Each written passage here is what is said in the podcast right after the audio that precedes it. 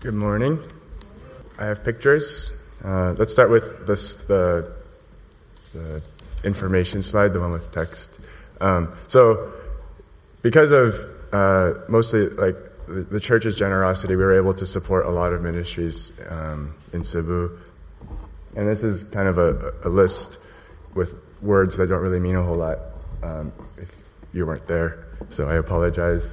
Um, but so we were able to go to the hospital, um, and um, hospital care there is not like hospital care here. So have the families of the patients need to provide their own hygiene and food, um, and sometimes like bedding and, and, that kind of stuff. So we were just trying to um, help out with that burden, and so we, we, went and we got to pray for them. Um, we went to a city dump where people uh, do a lot of collecting of resources there, and, and they try to make a living that way. Um, and so we brought um, some food and partnered with uh, a priest who uh, who goes out there regularly. Uh, we went to a, a tribal village um, of the Mamanwa people, and only recently had they started settling down. They they were scavengers or not scavengers. They were gatherers, um, and so uh, after they received the gospel, um, we started. Someone started helping uh, to build a chapel for them, and so uh, we we were able to contribute to that. And then uh, we were also able to help at a neighborhood um, called uh, the Pasil Barangay, and um, the the barangay is is responsible for providing like civil services or um, social services, um, and this one did not have like a working toilet. And when we were there, there was a woman in labor. Um, she was just kind of walking around, and so like like the toilet would, have been really helpful. And like we got a play, we got money for a playground. Um, and so, so then these kids in the neighborhood can come here, uh, which is a safe place. And then uh, finally, the largest chunk of money went to Red Window Project, which is um, a preventive and aftercare um, nonprofit for uh, vulnerable people um, who have been rescued or uh, rescued from trafficking or are vulnerable to being um, trafficked. And so, what they do is they provide uh, professional um, training uh, so that they can go to the business world and provide services um, so that they have a viable alternative to trafficking and sex work. Um, so then we have a few pictures. You can just kind of scroll through them. Um, this is Andrew. This is our strategy. You see, we go from lose to win, except when he drew the diagram, we went from we're the X's, no, we're the O's, and we're going from win to lose. That was okay. Next slide. this is a jeepney. Uh, you can fit like 20 people in there, and it's like six feet long. Uh, next slide. Next picture. Uh, this is Zach. He's pulling out that, he's snaking a toilet, right? And, um, and so this is, this is like the facility where women are giving birth or where kids are getting their TB um, medication.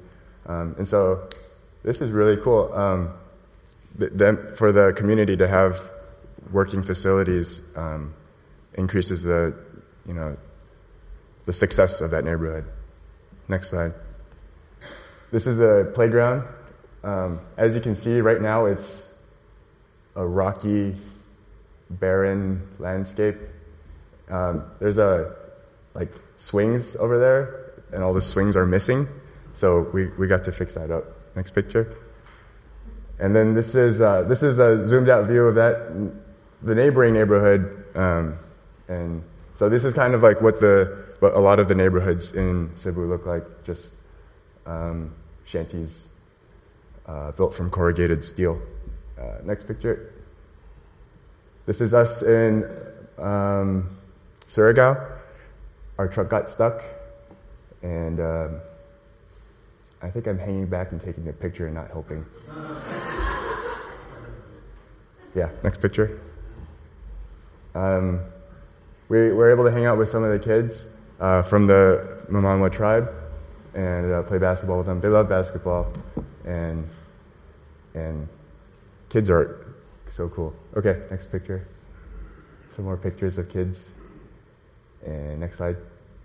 Um, and so this is John Rickards. He was he's a missionary to the Mamanwa people. He's been there for more than 15 years, and that's uh, Datu Ruben. He's the chief and like responsible for caring for uh, the people in his village. And next picture. Let's just stop there.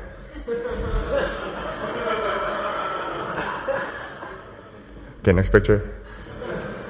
Uh, and so uh, in the Philippines, uh, there's a lot of kids and not enough resources to, t- to, take care of all of them. And so we went to a drop in center uh, where kids got hot food and a safe place to stay instead of on the streets. And here we're, doing, we're leading an art project for them. Um, right now, they're, in this picture, they're drawing each other without looking at their paper. And some of those kids were fantastic at it. Uh, next picture. Yeah, s- same exercise. Um, yeah, so a lot of the kids don't have anywhere else to go. Um, and so it takes people like these to just um, open up and let them hang out. Next picture. Is that it?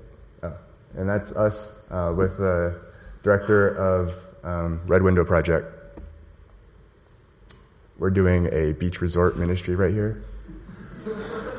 Um, the buffet line ministry. And yeah, so I think that's the end of our pictures. Is that the end of our pictures? Um, now I'm going to have Andrew share So I want to tell you guys that we got a lot of feedback from people, or just a lot of people that were able to be blessed by your help. And uh, they told us to tell you guys thanks. So you guys have visibly blessed people, and also spiritually as well. And so for us to come to tell you guys about what we saw is an act of blessing from you guys. So thank you. One funny story is that we were in the airport, and um, and I'm just like in line and stuff like that, and I look up, and what the heck, Alan's there. And what the heck? Like, like Alan, we should have carpooled or something. Alan was on his way to Japan for tsunami relief, so you can ask him about it too.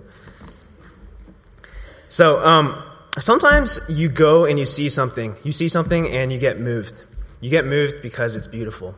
And um, so basically, what I'm going to tell you right now is that what the biggest thing that I saw in Cebu was not something I can ex- explain very well in words. And that's because it was an emotion. It was a feeling that kind of came up. You know, it's like when you see like a great painting, a sunset, um, something beautiful, and you get some sort of emotion comes out from that. And what I want to try to tell you is a story of a woman that I that I met, woman that I met who showed me some part of the gospel, and because it was so beautiful, it kind of moved me in a certain way. And I'm going to try to explain that, but really, it's up to the Holy Spirit to move us to respond. This woman's name was Ipai. We met her in um, the Cebu City Women's Prison. And, well, I didn't really ask why she was there, but while I met her, I thought she was pretty cool. I thought um, she was leading this Narcotics Anonymous group, drug addiction. And basically, she, she seemed like a really cool person. You know, she loved to laugh, she loved to tease the other woman. She was in charge of this group, so she was responsible and stuff. And, you know, I thought she was all around pretty cool. And I find out later that Ipai is a pimp. What that means is she's a mamasan, and oftentimes what happens in these situations is that she was trafficking girls out of the country into Guam. So you can imagine the damage and the, the pain that she's caused how many families and how many lives? And so she was in prison for life on counts of human trafficking.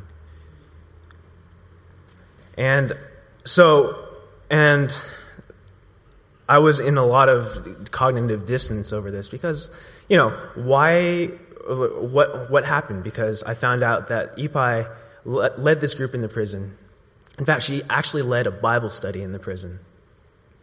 And so she's being, she was found by God and she got to receive this new life. But at the same time, I'm like, she doesn't deserve that, right? Like, how could God find her? I kind of felt like a Jonah. You know, you know how Jonah goes to Nineveh and he's like, I don't want God to save these people. And I felt that, I felt that conviction on my heart. And I was like, well, help me understand this, God. And so I'm going to read a little bit from Ephesians 2. That's really helped me think through this. Ephesians 2, I'm going to go from verse 1. And you were dead in the trespasses and sins in which you once walked, following the course of the world, following the prince of the power of the air, the spirit that is now at work in the sons of disobedience, I'm skipping to verse 4. But God, being rich in mercy, because of the great love in which He loved us, even when we were dead in our trespasses, made us alive together with Christ. By grace you have been saved. And raised us up with Him, and seated us with Him in the heavenly places in Christ Jesus.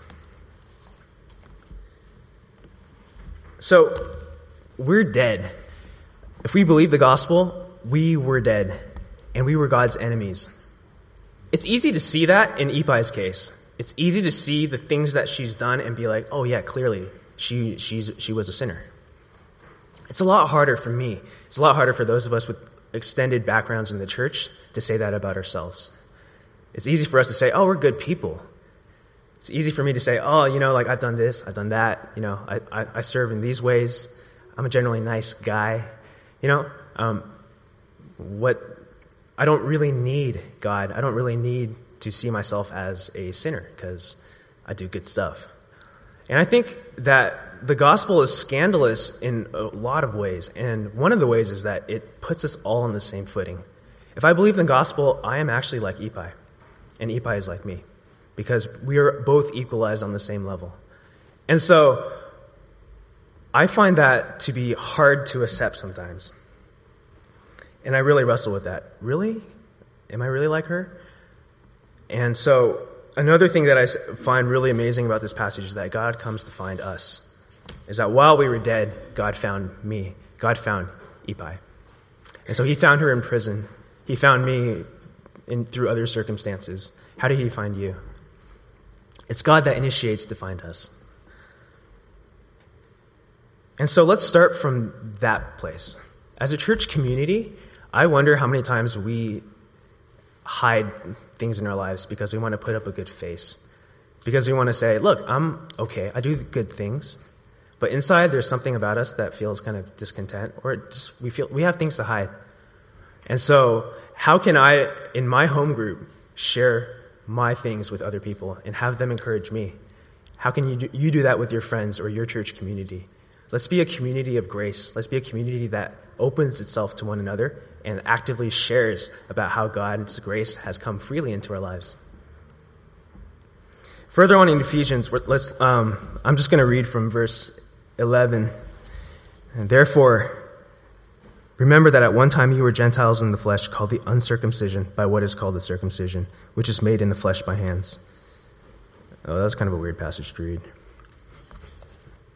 Remember that you were at that time separated from Christ alienated from the commonwealth of Israel and strangers to the covenant of promise, having no hope and without God in the world.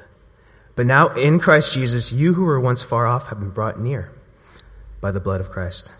For he himself is our peace, who has made us both one and has broken down in his flesh the dividing wall of hostility, by abolishing the law of commandments expressed in ordinances, that he might create in himself one new man in place of the two, making peace and he might reconcile us both to God in one body through the cross, thereby killing the hostility. By the way, if you didn't catch that, it was weird because it was talking about circumcision, and I feel a little uncomfortable around that, you know. But what I want to say is that the dividing wall of hostility is twofold. One, it separates us from God, us from God, and the other one is it separates us from each other. So thank you, God. Thank you, God, for, bring, for breaking that down so I can access you. But what about the dividing walls that keep us from each other? What if Ipai walked into our church right now? What if she walked in? What would you say to her? What if you knew about her past? You know, there's some there's a wall of shame that would keep us from approaching her, or you know, like that, that those labels that we put on other people. Where are those labels that you put on other people, or that you feel are put on yourself? Those don't belong here anymore in this family. So let me tell you about a real wall that I see in my life. We are literally, we have four walls around us. They divide us. We are inside, everyone else is outside. I mean, come on, it's, it's supposed to be like this. You know, it's a, it's a house, it's a building, it's a sanctuary. But how often do we keep people out from this place? Literally, during the week, we'll have maybe about 15, 20 times during the week when people will ring the doorbell. And, you know, folks from the community, you know, um, they're, they're looking for food. Oftentimes they're just in a really tough spot, you know, and, a hot meal would really help them out. And that's great that we can provide that because we've been blessed with a lot of donations. But sometimes it's easy to walk to the door, open it up, say, hey, how's it going? Oh, yeah, you're looking for, for food? You know, that's cool. Close the door, walk to the cafe, heat something up. When it's done, bring it back out, open the door, hand it to them, and say bye. And yeah, it's feeding them. That's cool. But I'm not inviting them in. And I don't do that because it's really hard. Inviting, like, invitation is really hard because I feel like they're going to inconvenience me. I've got a schedule to keep. I've been burned before. I can tell when I can tell when you're BSing me. I know, you know? And a lot of times I'm just like, I don't want to help you if you're like that to me. But like what was the love? Like what is the love that compels us to serve people? That compels us to invite people in. I'm watching the other interns and we're doing a little more of this now where we invite people in. Hey, looking for food? Hey, come in. And so I'll walk into the cafe and then I'll see like Zach in conversation with different folks. And, you know, like we're learning because we're on the same level, because of that gospel that puts us on the same level, we can talk to people, you know, and we can hear from their stories. We can be blessed by them. So, how can we as a community and you personally really extend invitation for other people into your life? Um, it's inconvenient, it's hard. And who are the people that you feel like are beyond the reach of God? Honestly, I would have thought Ipai would have been the last person. But no, it's not, because the gospel really says it is for everybody. Who, is, who are those people that you've labeled as out of God's reach? For me, um, last year was a coworker who would come in and he'd come in with a hangover every day, and he lived this lifestyle that I thought was beyond. You know, I, I thought he didn't really care about God, you know, but he had these spiritual questions. I found out later. Or maybe you're on the outside and you're looking in and you're like, well, there's no place in here for me. I just want to say that, that there is. And so from Ipai, I learned that we, we are a broken community. We are a people that are on the same level, and we were all sinners rescued by God. And from that, how can we, the dream is that we as a community invite people in, invite people into our personal lives and communally on Mondays, whenever, we invite people in, and we really show them the grace of God. Ken's going to talk a little bit about his story. Luke chapter 10, 25 to 37. And behold, a lawyer stood up to put him to the test, saying, Teacher, what shall I do to inherit eternal life? And he said to him, What is written in the law? How do you read it? And he answered, You shall love the Lord your God with all your heart, and with all your soul, and with all your strength, and with all your mind, and your neighbor as yourself. And he said to him, You have answered correctly. Do this, and you will live. But he, the lawyer, desiring, de- desiring to justify himself, said to Jesus, And who is my neighbor? Jesus replied, A man was going down from Jerusalem to Jericho, and he fell among robbers, who stripped him and beat him and departed, leaving him half dead. Now by chance the priest was going down to that road, and when he saw him, he passed by on the other side. So likewise, a Levite, when he came down to the place and saw him, passed by on the other side. But a Samaritan, as he journeyed, came to where he was, and when he saw him, he had compassion. He went down, he went to him and bound up his wounds, pouring oil and wine. Then he set him to his own animal and brought him to an inn to take care of him. And the next day he took two denarii and gave them to the innkeeper, saying, Take care of him, and whatever you spend, I will pay you when I come back. Now, which of these three do you think proved to be a neighbor to, be a, to the man who fell among robbers? He said, the one who showed him mercy. And Jesus said to him, You go and do likewise. My name is Kenneth Leung, and I immigrated here from Hong Kong about eight years ago, um, which means basically I watched Japanese anime growing up, um, eat too many pork dishes, and I like my milk tea extra sweet. and like all upper, almost all upper middle class Hong Kong Chinese, we had a Filipino maid. Um, I grew up with a maid for the first 15, 16 years of my life. Uh, the Philippines exports domestic workers to mainly Chinese and Arab states. Um, and you see them in many Hong Kong households. Their role is primarily in the kitchen. Um, they take care of the children, um, they cook and they clean. And when visitors come, uh, we try to keep them out of sight because while they're part of the household, they're not really part of the family. And so I grew up learning that the Filipino people were a people of servants. So when Jesus finished this parable, when he asked, Which of these three do you think proved to be the neighbor to the man who fell among the robbers? the lawyer couldn't give a straight answer. He couldn't because it would make sense if it was the Samaritan that was beaten on the road and it was the lawyer, the righteous Jew, that helped him out. But it was not the case here. We don't know the ethnicity of the man uh, that was wounded, but we do know, we do know that it was a Samaritan, right? This despised people, um, the Jews always looked down to, um, was the people that helped, that were filled with compassion that Jesus used. And in the same way, I don't understand how who I thought, if Jesus is right, who I thought were people's servants, are people that I thought uh, had little dignity and self agency, um, are people that looked to the Chinese for wealth and a white man as their Messiah. Um, I don't see how they could be the people that Jesus mentions as being used, as being the one that is filled with compassion for the wounded traveler.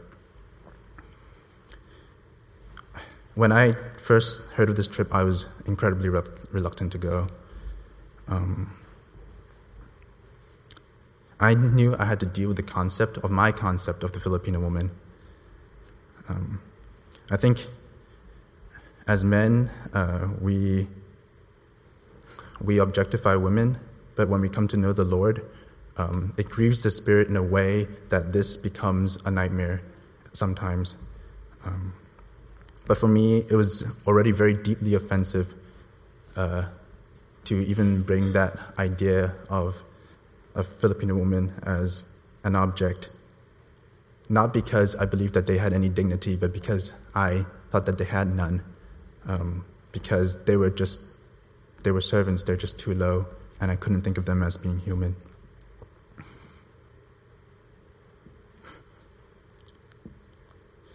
About three or four days into the trip, I just realized how God just showed me like how like narrow and stupid I was. Like, I mean, it's true. The Philippines is incredibly broken. Young girls are taught at a very early age to place their salvation in marrying a much older white male, um, to get out of both poverty um, physical, like living in the shacks and stuff, and also like to find emotional fulfillment. And you see these rich, the rich would live in these huge, giant mansions, and just outside there's poor people like living in the shacks, picking up trash, and that's how they live. Um, but God, God showed me an incredible beauty in the people of Cebu. And I don't really know how to describe it. As Andrew said, like, how do you describe a movement of God? Right? How do you describe beauty in such a way that makes sense? There's this outreach, it's called the Fuente outreach, and basically local churches gather, um, they praise, they worship, um, they sing songs with these street kids that roam around the, in Cebu, in the Cebu City Center. Um, to get an idea of how impoverished these kids are, they uh, sniff glue uh, they call it to do rugby, um, basically to suppress their hang- hunger. Um, and they don't really know what it means for uh, to have safe people. And so they'll come up and they'll hug you because they have no idea what physical affection means. But when you see these kids, when they worship, it's, they have a strange joy, and I don't know how to describe it. Uh, it's as if children were clinging to Jesus, like something that you read in the Bible that you never really see it, right? It's crazy. Uh,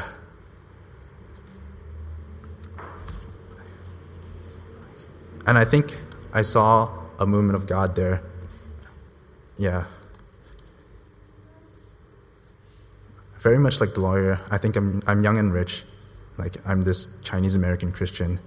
Um, and I think I've read the Bible pretty thoroughly. But I don't know, like these kids, I don't know if I'm broken enough to come to the cross. I don't know if I am broken enough to cling to Jesus. It seems as if Jesus chooses the sick and not the arrogant and the capable. And I don't know if the lawyer asked the right question He asked Jesus who his neighbor was because he wanted to justify himself, because he wanted to find some sort of self worth outside of Jesus. Maybe he wanted to be able to choose who he can love. But perhaps he should have asked himself who he was. Who is this lawyer? Is he the priest? Is he the Levite? Or is he the Samaritan? Or is he really the person unwounded on the side of the road? Is he really the one that needed mercy from a despised people? Is he really the one that needed to see Christ? And I think this trip in Cebu really showed me who I was. Thank you.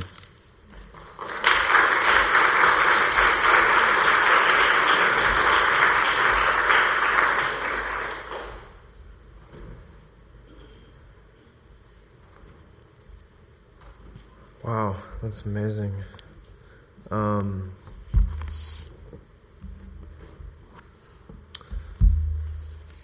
so,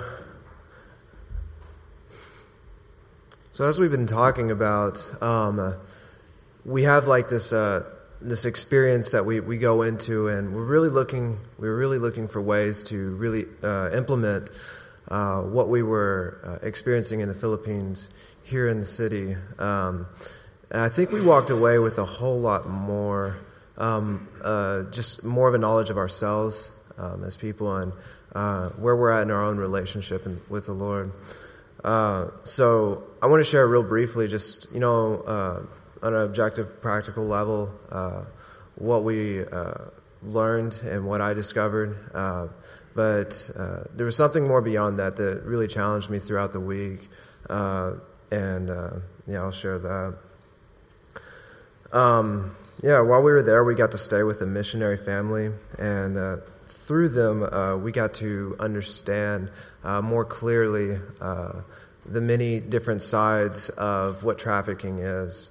Um, uh, from uh, where it starts in the slums, usually, um, and how how girls are abducted and trafficked, um, and the the culture of accepting the idea that uh, young girls, the best way for them to make money and to uh, defeat their poverty is to sell themselves. Uh, you know, we, we got to see that, and we got to see the different groups that were, uh, you know, educating and um, uh, reaching out and being a part of uh, these people's lives. So, yeah, we got to see many different sides, but we also got to see intervention. We got to do a ride along with IJM uh, and really, you know, hear the stories of the investigators and uh, the people that are on the streets, like really putting time into uh, to closing down brothels and uh, you know just areas where prostitution is really really uh, pervasive and prevalent. Um, so it's all really new to me. This was my first time overseas, uh, and I think in my time here as a part of this community, it's really the first time that I've uh, been forced to really address matters of justice and see how those matters are uh, part and parcel with the gospel, and that. Uh, Christ's work in redemption in our lives, uh, we can reflect that out to the community and the world around us. Uh, you know, so I think I see and understand uh, that trafficking and prostitution revolve around issues of poverty a lot of times. And it, it really relates to what a lot of people have asked me in conversations about, uh, you know, what can we do about it? Uh, before we before we left, uh, we had a short discussion about this, and I had several people come up to me and ask that. And it's taken a while for me to develop some sort of answer for that because I don't really know either. Um, because it is a really difficult issue. It's a heavy issue, but it's one that's you know very. Uh, it's it's a problem here where we live. So, so that was what I was praying about going into. What can I take from this trip and like put into practice here in Oakland? Um, but of course, it's it's really important just to know about it you know, our knowledge of the issue and the people behind the issue, the, the lives of the, the girls on the streets, and knowing that there's more behind that than what we see, that there's stories associated with these people, and uh, knowing how to reach out to them and, and accept them and love them. Um, we also took a, a, class in the city in San Francisco uh, over human trafficking, and through that we learned how to, uh, you know, inve- like do sort of a safe investigation of different businesses that act as fronts for uh, prostitution, and uh, but it seems like kind of a stretch for us to like really be involved on that level. Really, the level that I see that we can be involved in as a church is prevention, and uh, and that involve and that really involves causing effect and the people that are particularly susceptible to being trafficked. Um, and as we saw in the Philippines, uh, that this is primarily people in poverty, people that, um, yeah, that it's like the te- what it's taught, you know, that that's an easy and practical way to make money. But it really, uh, you know, distracts from the truth that we are people created in God's image uh, that we have dignity, uh, that these girls on the streets have dignity, and they are humans as well. Um, and being lowered to that level, that really, uh, that really uh, fragments and destroys that, that truth. Um, so, so this is a point that I can really get on board with and, uh, and put into practice here. Um, and it really broadens the scope of ways that we can be involved as a church to address uh, issues like trafficking. Um, and simply being like, we have a Taekwondo ministry here. And on the front, it's, it's a lot of fun. You know, you get to hang out with kids, you get to, uh, you, they get to, they learn discipline, discipline and uh, every, every, once a month they come over and uh, to this side of the church, they have food and uh, we do a project with them. Uh, they're learning the fruits of the Spirit right now, and we got to do art with them. Uh, that was a lot of fun, but I think that that's justice. You know, that's prevention. You're giving families and kids something to do, and uh, and it really brings our church together. You know, a lot of people come to this church, but I think the Taekwondo ministry reflects like just this neighborhood and uh, you know uh, communities that are a little deeper east. Um, so so that's one thing. Uh, it's just being involved. Uh, there's a refugee uh, ESL class that teaches here, and uh, they have made the people that teach that have made friendships with these people that have been in the Bay Area for less than three months. You know, and it's really cool to to get to witness that every week. That's justice because whenever they uh, share with these people and they teach them English, they're actually teaching them much more. They're teaching them that they are dignified people and that you know, and it's really cool on the other side of that that it happens in a church and the people that are teaching are Christian. You know, it's like this is an outpouring of their love for Christ. Is they're uh, you know reaching out to people. Um, so that's that's what I'm thinking. Is like my my my own understanding of what justice is is much broader than just addressing like you know intervention, going in like investigating uh, places of prostitution and like really going in there and saving the prostitutes and that's that's that's almost as objectifying as you know as I don't know. It, it just seems shallow. It's like, but we can have relationships with people in our community. We have a great opportunity as a church here in the inner city to do that. Um, so, on a practical level, that's that's some stuff uh, that I wanted to share and uh, felt the need to share. Um, but throughout the week, I was particularly challenged by uh, a portion of scripture that um, uh, we went through the first day in a devotional. It's from Luke chapter 14. Uh, it's verses 25 through 35.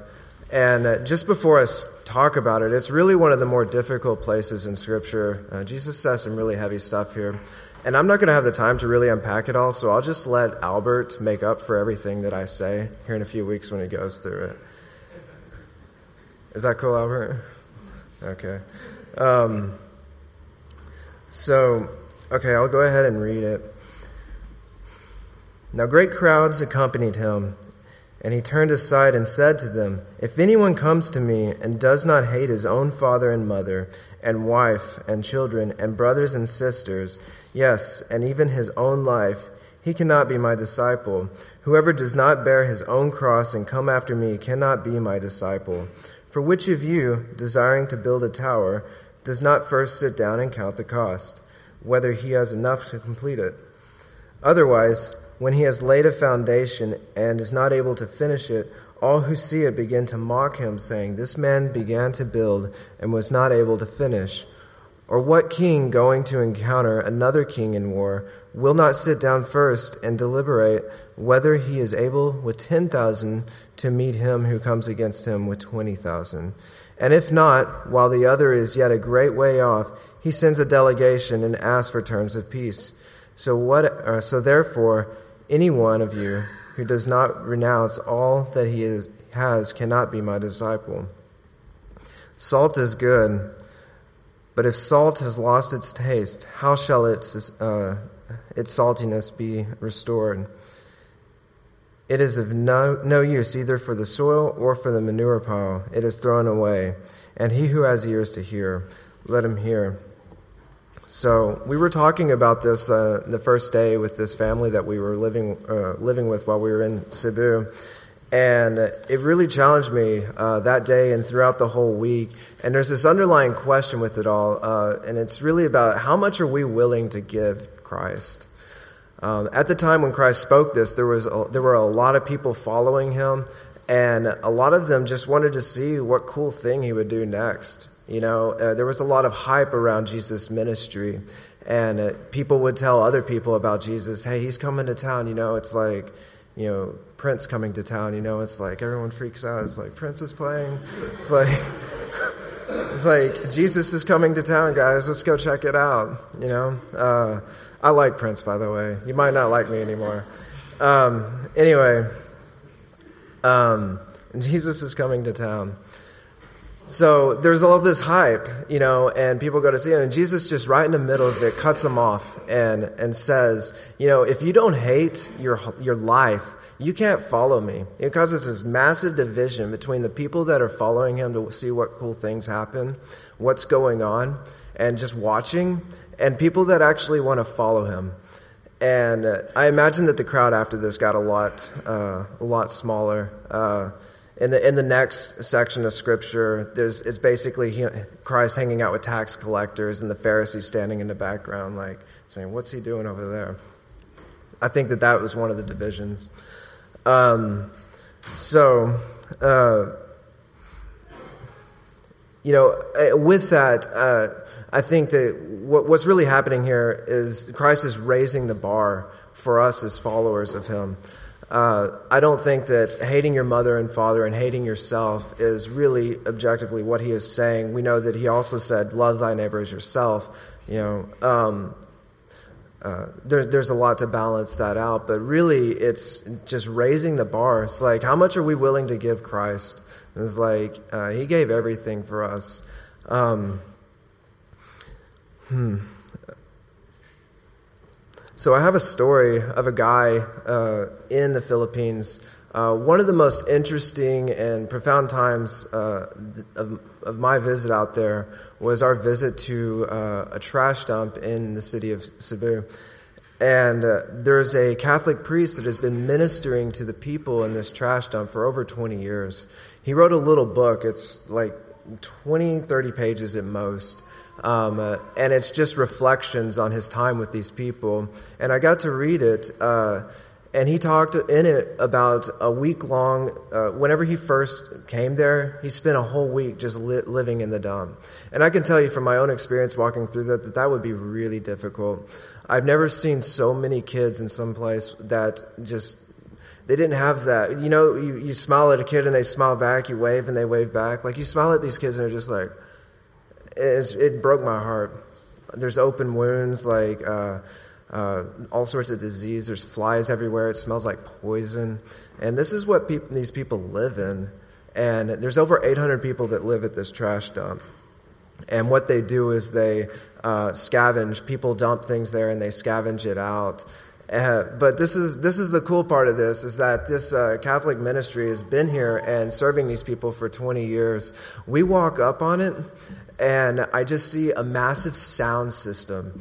It was like I don't. I mean, the speakers were terrible. It was so so bent out of shape. But they were playing like uh, you know all this Western dance music, and the kid and the the nuns were actually they had set up groups for the kids to to have a dance competition. Uh, and I don't know, there was some bit of joy in that, you know. Um, whenever they don't, don't have anything, they could they could dance. Um, but uh, yeah, they, they did some worship, a time of worship. They did. Uh, uh, Father Heinz gave a short word in Cebuano, their local language, and uh, then we got to serve them food. And some some of what you guys gave us uh, as funds, we we invested in that, and we hand, handed out back to the people of this trash dump. Um, uh, yeah, it was a, it was a great inter- opportunity to interact with the residents there, and uh, um, I, I see that Father Heinz has really given a lot. A lot of his philosophy behind working with the people in this place uh, even goes against a lot of uh, what the Catholic Church espouses. But he loved the people, he defended the people, and he was a proponent for justice. And it involved him giving a lot of his life over to that. And, uh, and I walk away from that and I'm just like, how much am I willing to give? If God wanted me to go to the Philippines to do ministry there, would I go?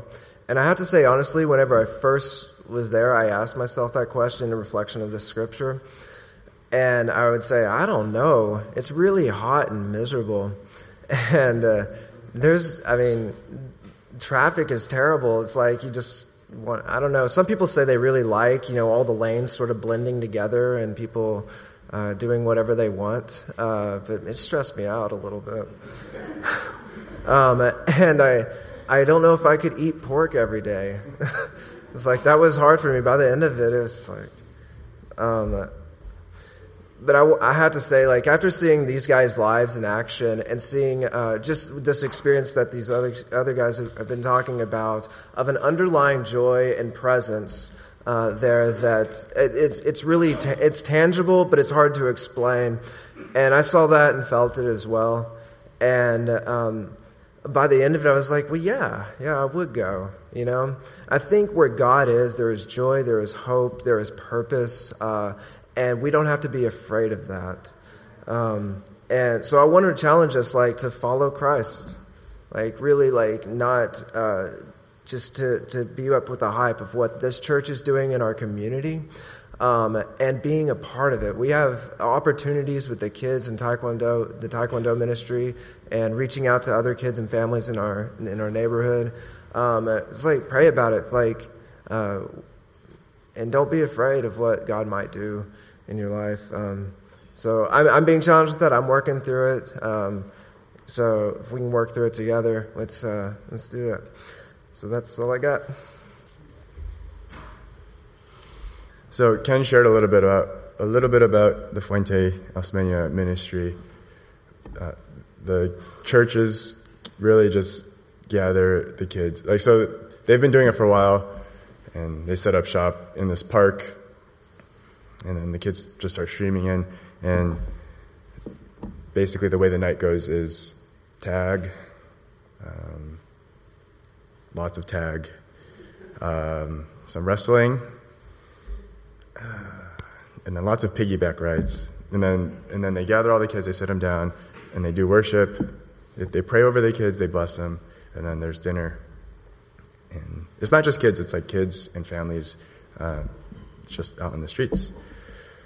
And the first time we were there, I had a conversation with one of the leader, the ministry leaders from the Vineyard Church, and you know, I was just making small talk, and I asked him what he does, and he said, "I don't have a job. I do this." Uh, I don't remember his name, so I guess I'll just call him Jesus because he was he was out there. He, um, like just loving these kids who didn't have advocates uh, and like so he would do that Monday and Friday, and then throughout the week he like gave haircuts or uh, did first aid, and he he just showed love. He he was available to meet their needs. And his, this conversation, I remember it because his answer was so straightforward. He just said, "I do this." Uh, whereas, like when I'm thinking about what I want to do uh, after this internship, it's not so straightforward. It's very convoluted. I have a lot of questions about my future. Uh, I have questions about how much money I want to make, how much, what I want to spend with my free time, what kind of status I want, whose respect I want to get. Um, so there's a Jesus says something about that, surprisingly enough. Matthew six nineteen. Do not lay up for yourselves treasures on earth where moth and rust destroy and where thieves break in and steal, but lay up for yourselves treasures in heaven where neither moth nor rust destroys and where thieves do not break in and steal. For where your treasure is, there your heart will be also. So, lay up for yourselves treasures in heaven. That's what Jesus tells us to do. And in Mark 10, someone asks him, What do I do to enter the kingdom of heaven? 1021. And he says, You lack one thing. Go, sell all that you have, and give to the poor, and you will have treasures in heaven. And come, follow me. so, what's the gospel truth here? Um, that, that's, that's the core of what we're doing, right? Like the gospel, the good news. Jesus promises that if I follow him, I will have treasure that lasts forever. Uh, that's the truth. So, how much do I believe that? How much do I believe that I shouldn't be storing treasures on earth and instead be storing treasures in heaven? How much do I believe that investing my time and energy and resources in treasures on earth will actually give me less return than investing in treasures in heaven? And I think the way that I actually do spend my time tells me, tells me what I believe and what I trust in. Um, and so, like, I, I, take a look at what I spend my time in, and and that tells me am I, whether I believe that investing in treasure in heaven is a good thing. And so, a big theme for me while, I was in the Philippines was availability. The four of us were available uh, during the whole trip. To we were just available to do whatever. My expectation for my day was that uh, I'd help out with something. That, that was it. Uh, my hope was that I'd be where God wanted me to be, and we were willing and available to be uh, wherever God wanted us. And I witnessed a lot of availability there from people who were doing ministry, uh, people who submitted their lives to Christ and were laying up for themselves treasures in heaven. Brother Paul is one guy. He led the, the prison ministry for us. And like every night for I don't know how many years, he would go to the red light district at like 11 p.m., talk to the pimps, talk to the prostitutes, share Jesus with them, hand out condoms. And he was protecting lives. And that's, that's what he did. Uh, uh, Carlos uh, was building relationships with gang members, introducing them to Jesus, people who wouldn't otherwise get a chance to meet Christ. And that's, that's what he did. Um, so now I'm, I'm home. I've been home for a month, and I'll probably be home for a while. What do I hope for every day? And I think I'm not saying this is God's will for me to help to love the needy. I used like that, that's what I said in the Philippines. Now I say, don't bother me. Um, like you know, Andrew talks about the, the doorbell ringing. Um, and that's kind of what I say as I walk out. Please don't bother me. And so, what am I making myself available for now? It's pretty obvious, you know, that it's not God's will. And so, originally, when I was planning out this, what to share, I really wanted to encourage you guys. Um, I wanted to say, make yourself to serve as the body of Christ and serve with the church and help an intern so that we don't have to do everything. Um, and I realized that wasn't a good idea. Um, you guys don't need to hear that. Uh, this is my testimony, and I'm still struggling to believe that Jesus, to believe Jesus when he says, Follow me and have treasures in heaven. I, it's, I struggle with desiring the treasures of this world. Um, and, you know, I know they'll disappear eventually. And Jesus promises me treasure that will last forever. I believe him, and I need him to help me with my unbelief. Um, when I was in the Philippines, you know, I got a chance to invest in those treasures in heaven. Um, and it was great. It was simple. It was straightforward. But I forget how good it is, and then I just kind of like slip back in and I want to live this regular life.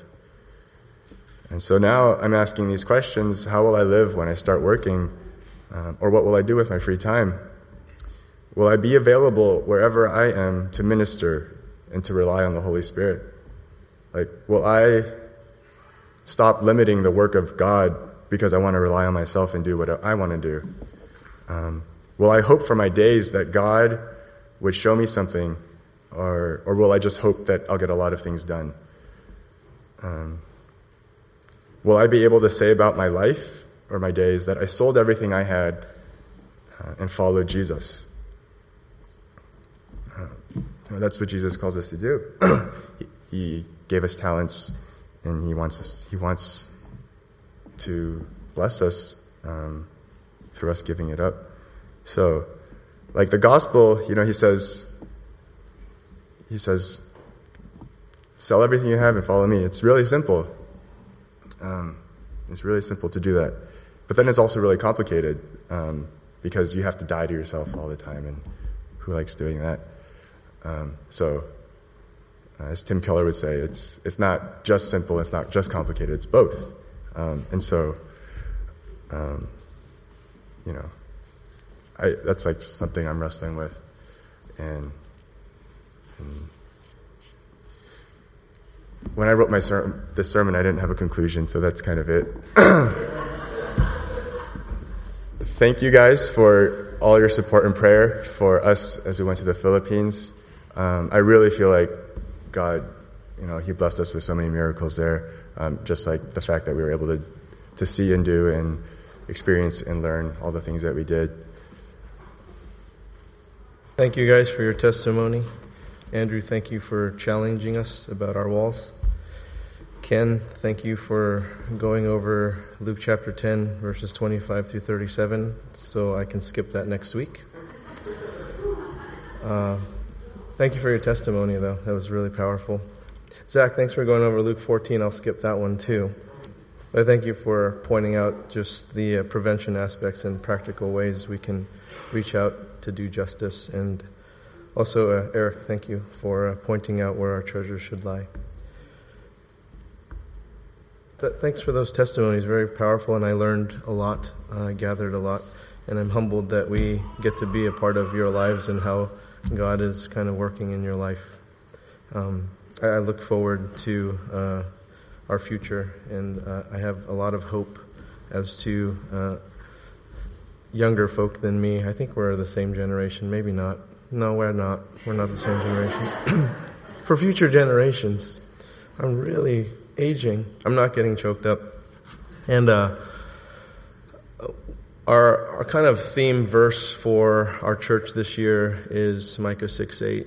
He has shown you, oh man, what is good and what the Lord requires of you, but to do justly and to love mercy and to walk humbly with your God. And I feel that this has truly exhibited what we are attempting to do.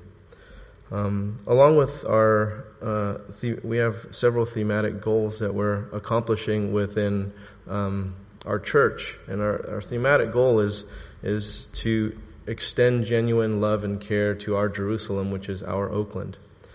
Um, and one of those ways we, we do that are the various things we do here. And what we are wanting to do is we, we are wanting to open up our chapel after service to anyone who's welcome to give us feedback on how we can extend that genuine love and care to Oakland, to uh, giving us feedback as to how we can uh, extend care within our service because we, we have found that a lot of folks are falling through the cracks when they come to visit Regen because we aren't we aren't connecting with them, we aren't touching them. So we are asking for the church's feedback as to how we can better extend that love and care to our church as well as to Oakland. So please join us uh, after the service to do that.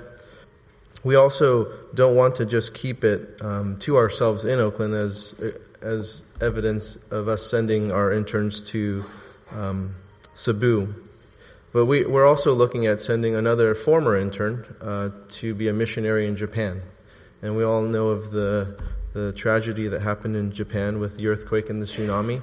Um, I uh, have, have, been doing some reading on that subject, and um, the devastation is not really covered in the news as much as it, it is really devastating there.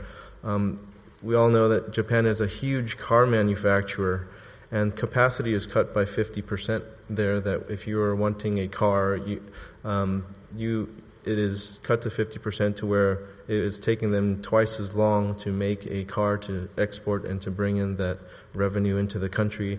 And so, what affected one side of the country in terms of shutting down a nuclear power plant is affecting the other side of the island and shutting down those automakers to do things and doing brownouts and things like that. And that's just one segment of the industry that they have going there.